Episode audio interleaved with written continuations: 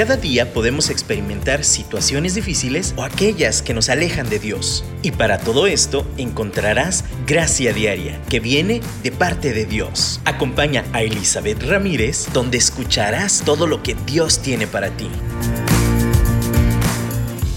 Hola, hola, ¿cómo están? Gracias por conectarse a un programa más de Gracia Diaria. Qué bendición tenerlos con nosotros el día de hoy. Y vamos a continuar hablando sobre esta misma línea de que platicábamos sobre la responsabilidad, sobre cómo a veces o muchas veces las circunstancias están fuera de nuestro control, pero somos responsables de qué hacemos con ellas. Una vida puede tomar una dirección totalmente distinta y, y otra vida puede tomar otra dirección bajo la misma circunstancia, bajo las mismas situaciones. Y, yo creo que Dios nos ha dado poder para hacerlo. Y dentro, dentro de esa reflexión, me gustaría hacer como un acercamiento a, diferentes temas que muchas veces son, eh, salen fuera de, nuestra, de nuestro control. Sin embargo, la pregunta que me podrías hacer es, ¿y cómo le hago? ¿Cómo manejaría eso de una manera responsable? Y, uno de los temas que yo creo en el cual más, como seres humanos, más le batallamos, uno de los muchos, es el rechazo. Yo no conozco un ser humano que le encante el rechazo, que diga, ay, sí, no, no sentí nada. Por más fuertes o firmes que nos sintamos, o por más que tengamos callo, como dicen, todos somos sensibles, todos enfrentamos el rechazo en distintas formas, nos duele, nos lastima. Y, yo quisiera que pensemos el día de hoy sobre el caso de David, sobre el caso de este jovencito en la escritura y, vamos a estar estudiando diferentes casos, pero sobre este tema del rechazo, yo quiero que pensemos en, en, la historia de David en 1 Samuel capítulo 16, cuando David fue escogido como rey. ¿Por qué quiero utilizar este personaje? Porque es una representación perfecta de un ser humano que fue rechazado, nada más una, no nada más dos, varias veces en el transcurso de su vida. Sin embargo, vez tras vez, él convirtió esos rechazos en, en, en, pues en victorias, en procesos de aprendizaje, en carácter. ¿Fue fácil? No. Y, creo que fue doloroso, sí, y creo que también modificó y plasmó y, e hizo quien es quien fue David en su tiempo. Yo quiero hablar y tratar este tema reconociendo que manejar el rechazo sabiamente no quiere decir que no duela, no quiere decir que no sea difícil, no quiere decir que no nos afecte, quiere decir que vamos a tomar una decisión consciente de que ese dolor, esa herida, ese, esas, esas cosas que nos están afectando, vamos a, transformarlas de tal forma o usarlas como un bloque que forje una altura mayor, que nos forje el carácter. Y, y, dentro de eso, yo quiero que empecemos a leer, como les digo, primera de Samuel capítulo 16 Samuel estaba todavía medio triste porque pues Saúl había sido destituido como rey, él apreciaba mucho a Saúl y bueno, ya, Dios le dijo, límpiate las lágrimas, levántate y vamos a lo que sigue. Vamos a escoger a nuestro nuevo, al nuevo rey, al siguiente rey. Y pues Samuel, con la expectativa de Saúl, un hombre alto, fornido, guapo, con voz así de autoridad, pues él esperaba una, un siguiente rey de este tipo, ¿no? Pero ¿qué creen? Fue a casa donde Dios le guió, a la casa de Isaí, el papá de David. Y cuando llegaron, Samuel, versículo 6, se fijó en Eliab y pensó, seguramente este es el ungido del Señor. Versículo 7. Pero el Señor le dijo a Samuel, no juzgues por su apariencia o por su estatura, porque yo lo he rechazado. El Señor no ve las cosas de la manera en que tú las ves. La gente juzga por las apariencias, pero el Señor mira el corazón. El Señor le dio una super enseñanza a Samuel. Creo que ya en alguna otra ocasión habíamos hablado de ese tema del rechazo. Pueden escuchar los podcasts de los programas anteriores en Spotify, aquí en Dun Radio en, podcast y creo que también en, en, en Apple, ¿no? Pero regresando al tema, Dios le enseñó algo muy fuerte a Samuel. Dios no ve las cosas de la manera en que nosotros las vemos. La gente juzga por las apariencias, pero el Señor mira el corazón. Y aquí, de nuevo, estamos hablando sobre David. Y en este momento, David no estaba ahí. Y tú dices que tiene que ver esto con el rechazo. Pues David no estaba ahí porque evidentemente no fue convocado. Samuel le pidió a Isaí que trajera a sus hijos y él llevó a sus hijos. ¿Y quién creen que no fue solicitado? David. Y en este momento todavía Samuel pasa que tiene que recorrer un poco más de hermanos ahí antes de llegar a, la ausencia de David. Pero en este momento, desde que pone la mirada en el primero, que recibe una aceptación humana luego inmediata por su tamaño, por su fuerza, por su postura, Samuel luego, luego dice, este, este ha de ser. Y Dios nos recuerda que no debemos de juzgar por apariencias. El Señor ve lo que hay en el corazón. Yo quiero que nos quedamos meditando un poquito en esto. A veces nosotros hemos sido rechazados por apariencias. La gente no ve lo que tenemos dentro. La gente vio lo que eh, a lo mejor ese día me fue mal y traía una mala cara, ¿no? A lo mejor ese día no fui peinada. A lo mejor mi ropa no demuestra gran cosa. A lo mejor pues en mi caso, por ejemplo, yo, yo, yo no soy como muy virtuosa de saber cómo vestirme así muy elegantemente o femeninamente. Y pueden juzgarme por eso. Y sabes, he sentido el rechazo, he sentido esas miradas, he sentido aún por la forma de hablar o el, el no sé, hasta por dificultades de salud nos pueden juzgar. Yo te quiero decir hoy, no te preocupes el Señor no ve lo que el ser humano ve, Él ve tu corazón.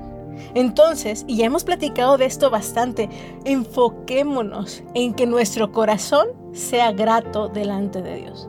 Si algo tenía David, independientemente de que nadie lo viera, es que su corazón buscaba a Dios, es que su corazón era noble, es que su corazón no estaba buscando la opinión de la gente, su corazón estaba a ser simplemente lo que Dios había diseñado en él. Él pasaba tiempo solo como pastorcito cuidando ovejas, evidentemente por el rechazo familiar, que contextualmente yo te podría decir, algunos historiadores dicen que porque no era hijo legítimo de, de Isaí, no te puedo yo confirmar porque eso no es bíblico, es de historia. Pero lo que sí te puedo decir evidentemente y bíblicamente es que no fue invitado. Y por lo tanto no era como muy bien visto dentro de su familia. David pudo haber decidido tomar la afrenta, rebelarse, portarse mal, tener una mala actitud, no buscar a Dios. Sin embargo, decidió ser un hijo obediente, cuidar las ovejas de su padre y además en el camino fortalecerse, defendiendo sus mismas ovejas, tomando el tiempo para cantar y componer música. Él decidió que no iba a dejar que el rechazo de su padre, y no sé aquí, ni siquiera se menciona a la madre, pero también de sus hermanos evidentemente, lo dañaran. ¿Qué vas a hacer tú? El rechazo de tu familia, de la gente que te rodea, eh, aún de gente que ni te conoce, ¿vas a permitir que, que te lastimen de tal forma que te rebeles, que tengas una mala actitud? ¿O le vas a creer a Dios? Que Él te mira y ve tu corazón y dice, te amo, te escojo a ti. Y todavía no llegamos a este momento, se va a poner más bueno. Así que antes de llegar ahí, yo quiero invitarte a que oremos, a que adoremos y escuchemos el siguiente canto. Me viste a mí cuando nadie me vio, me amaste a mí cuando nadie me amó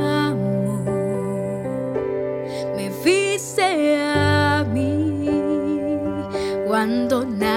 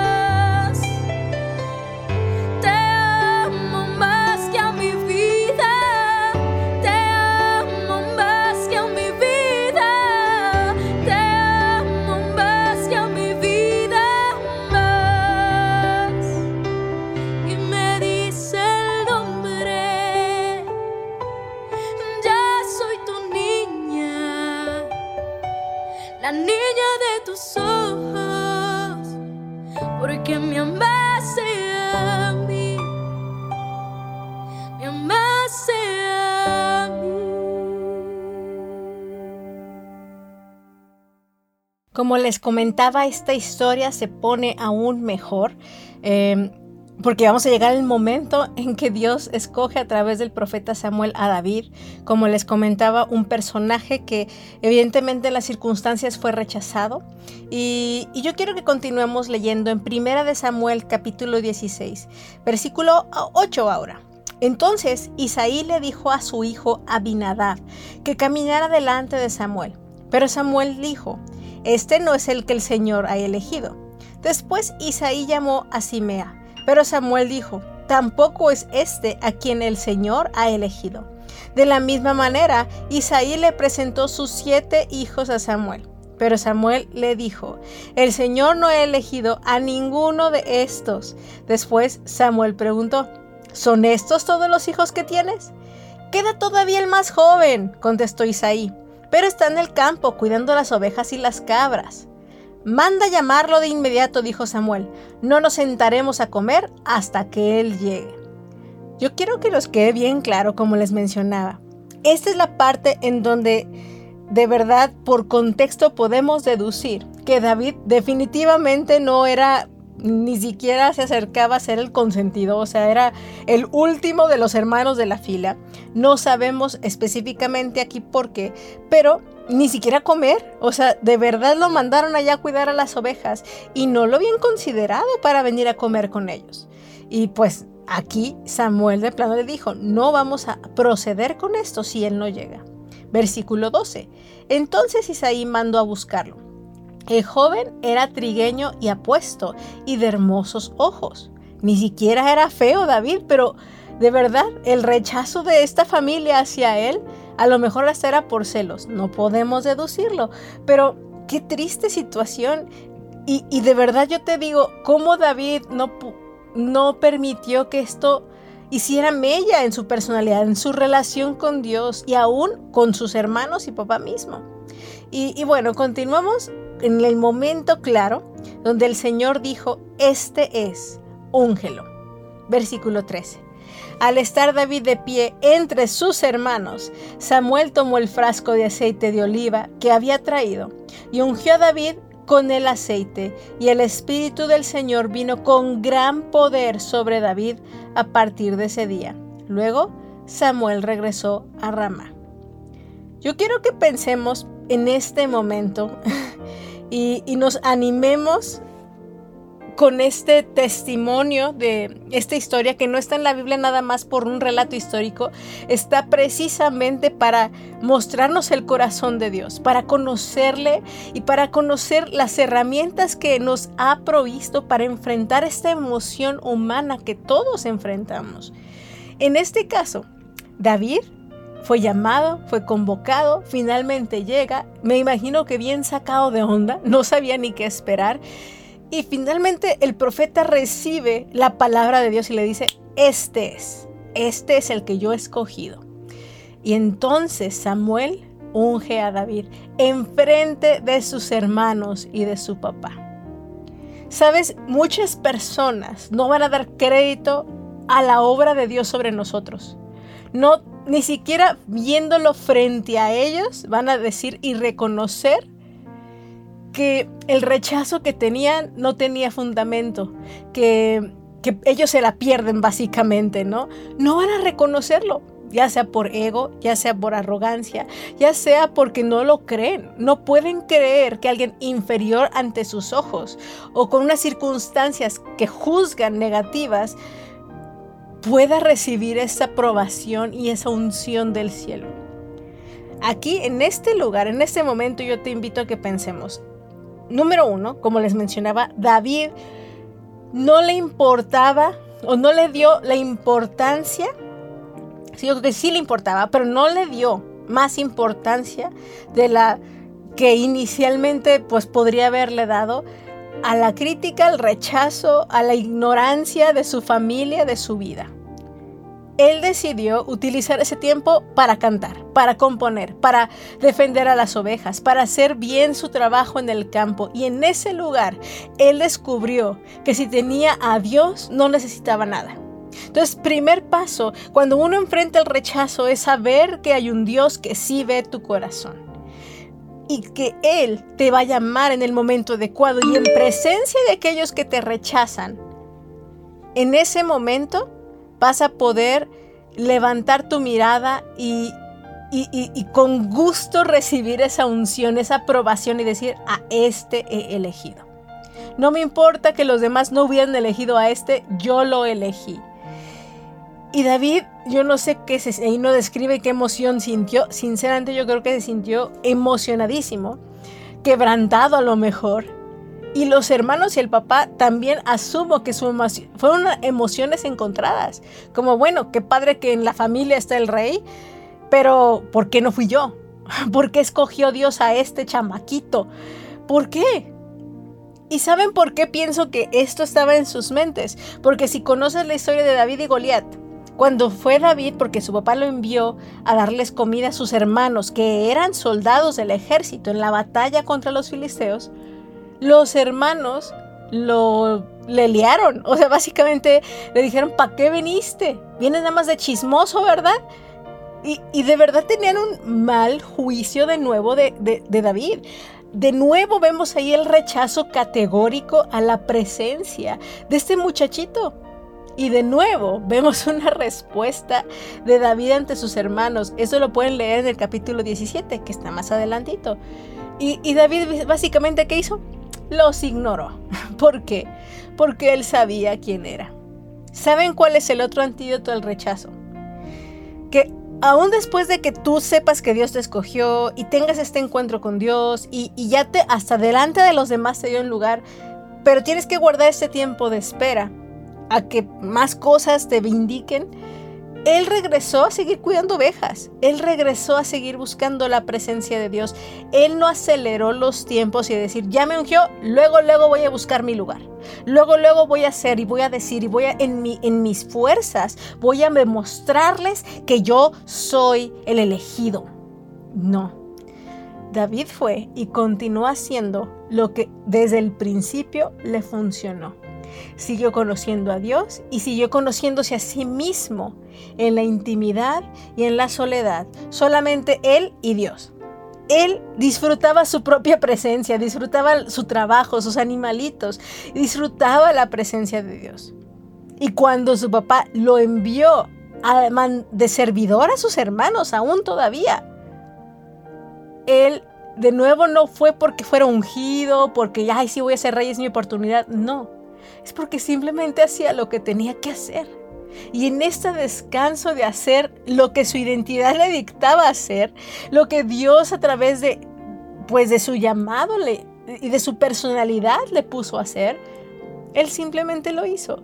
Y los que se opusieran, los que criticaran, el rechazo que, porque no eran malos hermanos, todos los demás de alrededor seguro la carrilla estaba también intensa. Pero él dijo, yo voy a pelear. Este señor se está burlando y yo voy a pelear por mi Dios, por el ejército de Dios. ¿Vas a permitir que la crítica y el ruido de la gente te detenga de hacer lo que Dios te ha llamado a hacer? No te dejes. Escucha la voz de Dios. Vuelve a crecer en esa identidad de lo que Dios dice que eres. Créele a Él.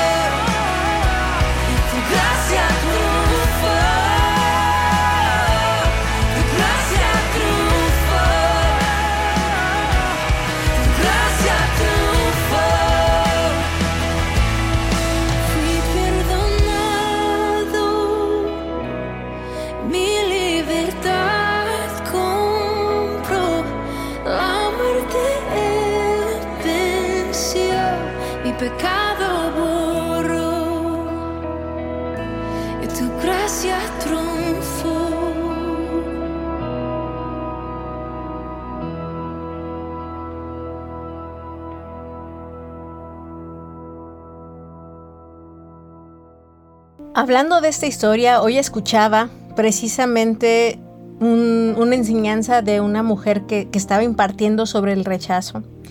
Y, y el título de la enseñanza era El regalo del rechazo. Y tú puedes decir, ay, ¿a poco el rechazo puede ser un regalo? Y fíjate que a mí también me brincó el título. O sea, yo te estoy platicando de cómo enfrentar ese sentimiento como si fuera algo negativo, algo que tuviéramos que resistir, enfrentar, eh, pelear, ¿no? Y, sí, pues es algo negativo en el sentido que pues no es lo ideal, ¿no? No es como que, ay, si Dios inventó el rechazo, no, no, no es así, es, es pecado, es, es el hombre que busca lo suyo sin importar lo que lastime a otras personas. También nuestras propias cosas que provocan que seamos rechazados, también hay que ser honestos. A veces somos rechazados por nuestras propias situaciones, no es error de los demás, sino que aún actitudes nuestras, eh, situaciones difíciles que nosotras mismas provocamos, hacen que nos rechacen. Así que también tenemos que asumir, hablando de responsabilidad, que no todo está en la percepción en la actitud del otro, sino también hay situaciones de rechazo que nosotras y nosotros propiciamos. Y, y al meditar en esto, esta, esta mujer compartía que el regalo eh, radica en que sin ese, sin ese rechazo, uno no te darías cuenta lo que hay en tu corazón. No, no te detendrías a analizar la situación. De inmediato, cuando revisamos esta situación de rechazo, lo que hacemos es, ¿qué hice? ¿Qué hice yo?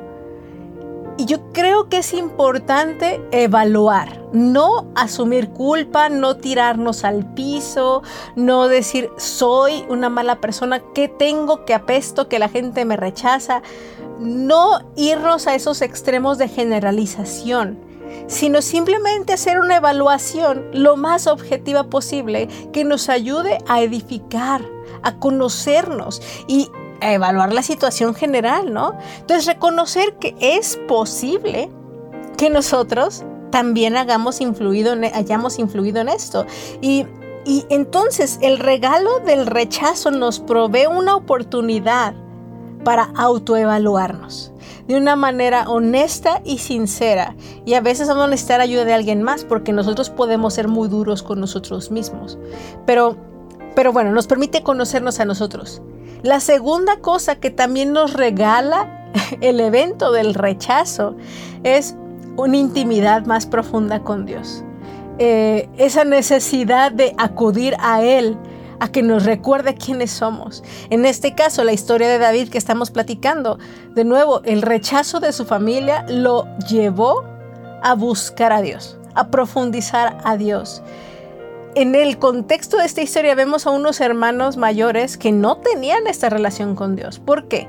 Porque cuando no tenemos esas circunstancias difíciles, es difícil e incómodas, es difícil que nos pongamos a mirar hacia arriba. Cuando reconozcamos nuestra necesidad de Dios. Y, y yo creo que es muy importante esto. Es una oportunidad valiosísima para crear esta dependencia sana con el creador del universo e ir corriendo a Él y saber que Él es la fuente de nuestro valor. Que el valor no nos lo otorga eh, las personas. No es ni siquiera quién, quiénes somos nosotros, porque nosotros nos podemos fallar, podemos equivocarnos, podemos de verdad ser como les dije, la, haciendo la autoevaluación podemos decir, no, la verdad sí me la merezco porque fui bien sangrona en esta parte, ¿no? O porque la verdad en esto sí estoy fallando. Y, cuando pienso en eso, recuerdo que mi valor no es el que me determine, eh, la situación, el fracaso, lo que la gente opine. Mi valor está en a quién le pertenezco. Y yo le pertenezco a Dios y soy su hija y soy amada. Y, y, aunque me equivoco, Él y su gracia me redime, me levanta y me dice, yo te escojo a ti. vez tras vez, Él nos lo recuerda. Y, sabes, también que nos regala la, la, la situación del rechazo, nos regala la oportunidad de desarrollar relaciones desde una manera, desde un punto de vista distinto. En, en reconocer que quien nos rechaza muchas veces también es que Dios nos permite, nos evita cosas que no nos van a hacer bien y que no es el momento de ser, eh, de estar en esas situaciones. Hablando de una situación a lo mejor de noviazgo, por ejemplo. Llega el novio y nos, nos corta, nos rechaza y no sabemos por qué. Últimamente está de moda esto de el ghosting, que te dejan en visto nada más y no sabes ni qué hiciste y ahí te dejan. Eso se siente tan feo. es una sensación de rechazo indescriptible. ¿Por qué? Porque no sabes ni siquiera por qué. La autoevaluación es tan crítica porque no tienes perspectiva ni tienes información de por dónde estuvo el asunto. Entonces uno está criticándose, masticando las cosas, luego quieres echarle toda la bronca al otro, pero es inevitable que empieces a juzgarte a ti. Y en, y en esa situación, lo que yo te invito a que hagas es, Dios, híjole, gracias aún porque esta persona me rechaza, porque también sé que de algo me libras. Porque sé que a lo mejor no estoy listo para esta relación en este momento. Sé que a lo mejor esta persona no es la apropiada para mí. Aún puede ser que esta situación no sea la apropiada, ni yo tampoco sea apropiada para él. De verdad, el rechazo también es positivo porque Dios también nos puede librar de tantas situaciones para las cuales no o las, personas que no son adecuadas para nosotros y nosotros no somos adecuadas para ellas. Y está bien. Ya les había contado este, este ejemplo, pero de nuevo cuando me encontré con una serpiente de cascabel y, de repente movió el cascabel, de verdad fue una voz en mi interior como de Dios, y yo de verdad lo sentí de parte de Dios diciéndome, híjole, cuánto te amo, que la serpiente suena su cascabel para avisarte que no te acerques. Esa serpiente te está rechazando, o sea, te, está alejando de ti. Y tú podrías decir, ay, qué mala onda la serpiente que no, no se acerca a mí, yo quiero acercarme y tomarle una foto con ella. Pues la verdad es que no, yo prefiero que me rechace la serpiente, ¿no? Pero a veces queremos tomarnos fotos con las serpientes aunque nos muerdan, aunque su veneno nos contamine y nos empiece a, causar un daño. ¿Cuántas veces queremos andar con lobos y nos sentimos mal de que nos rechacen porque por alguna razón no hacemos match? No, no, no, no podemos emparejar. Y muchas veces que nuestro corazón y nuestra identidad es tan distinta a la que otros grupos, otras personas tienen. Pero fíjate, también, aunque tu padre y tu madre te dejaran, eh, dicen los salmos, con todo, nuestro Señor nos tomará. A veces no hay razón aparente. Tú dices, bueno, es obvio que, que Dios me libra de una serpiente, pero ¿qué tal que son mi padre y mi madre los que mismos que me rechazan? ¿Cómo supero eso? Si David pudo, tú también. Y de veras, no lo estoy diciendo disminuyendo tu dolor o, o diciéndote, no, pues sóbate y párate y sigue adelante. No, es sí enfréntalo. Sí vamos a tener que llorar. Yo estoy segura porque lo leemos en los salmos como David lloraba, como David enfrentaba su dolor, no se lo tragó, no se amarró la tripa y, y sacó lo hombre. No, él lo lloró. Puedes leer los salmos escritos por David y ver su sensibilidad y su dolor ante el rechazo, porque además, como te decía, no fue la última vez. Su mejor amigo se convirtió en Jonathan, el, hijo del rey, ex rey, después Saúl. Y Saúl terminó odiando a David porque sabía quién era. Fue rechazado una y otra y otra vez por el rey Saúl. ¿Tú crees que David era de hule y no sentía? Claro que sintió. Todas las veces lo sintió y clamaba a su Dios. Dios, ¿por qué si yo haciendo lo correcto, estas personas me siguen persiguiendo? ¿Por qué me rechazan? Pero saben, esto es una imagen de que aún Jesús, siendo el Hijo de Dios, eh, siendo el personaje tan cautivador, amable, amoroso, tan increíble que en la tierra pudo ser, fue rechazado. y fue rechazado por sus mismos hermanos, ¿eh? De nuevo tú puedes pensar, ay, sí, pues los fariseos que, pues ahí no me importa, ¿no? Hay gente que no te importa tanto que te rechace. Pero ¿qué tal los propios? Jesús fue rechazado por los propios. Y hablando de pueblos mismos, el mismo pueblo judío rechazaba a Jesús como Mesías. Si alguien entiende lo que se siente ser rechazado, es Jesús. Así que yo te invito que ores y, en este dolor clames a tu Dios y le digas, papá, ayúdame a ver los regalos escondidos en este rechazo. Ayúdame a sanar mi corazón, a llorar lo que tenga que llorar, a perdonar lo que tenga que perdonar y abrazar la victoria sobre esta sensación tan horrible que tengo, sobre estas mentiras que me creí a través del rechazo, sobre que no valgo nada, sobre que realmente dirán la verdad. Aún ayúdame a cambiar aquellas cosas que yo misma he hecho para provocar el rechazo, Señor.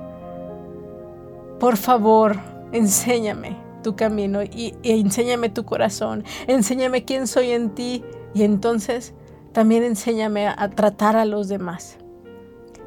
Espero que este programa te haya sido de edificación. Te sigo retando a que sigamos tomando la responsabilidad dada del cielo y con su gracia tomemos las decisiones que glorifiquen al Padre.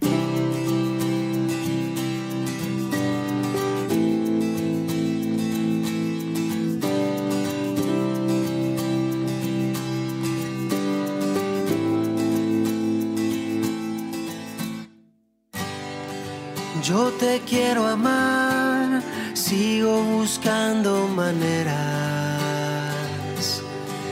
Te quiero entender, porque tu amor nunca se rinde y va. Y va.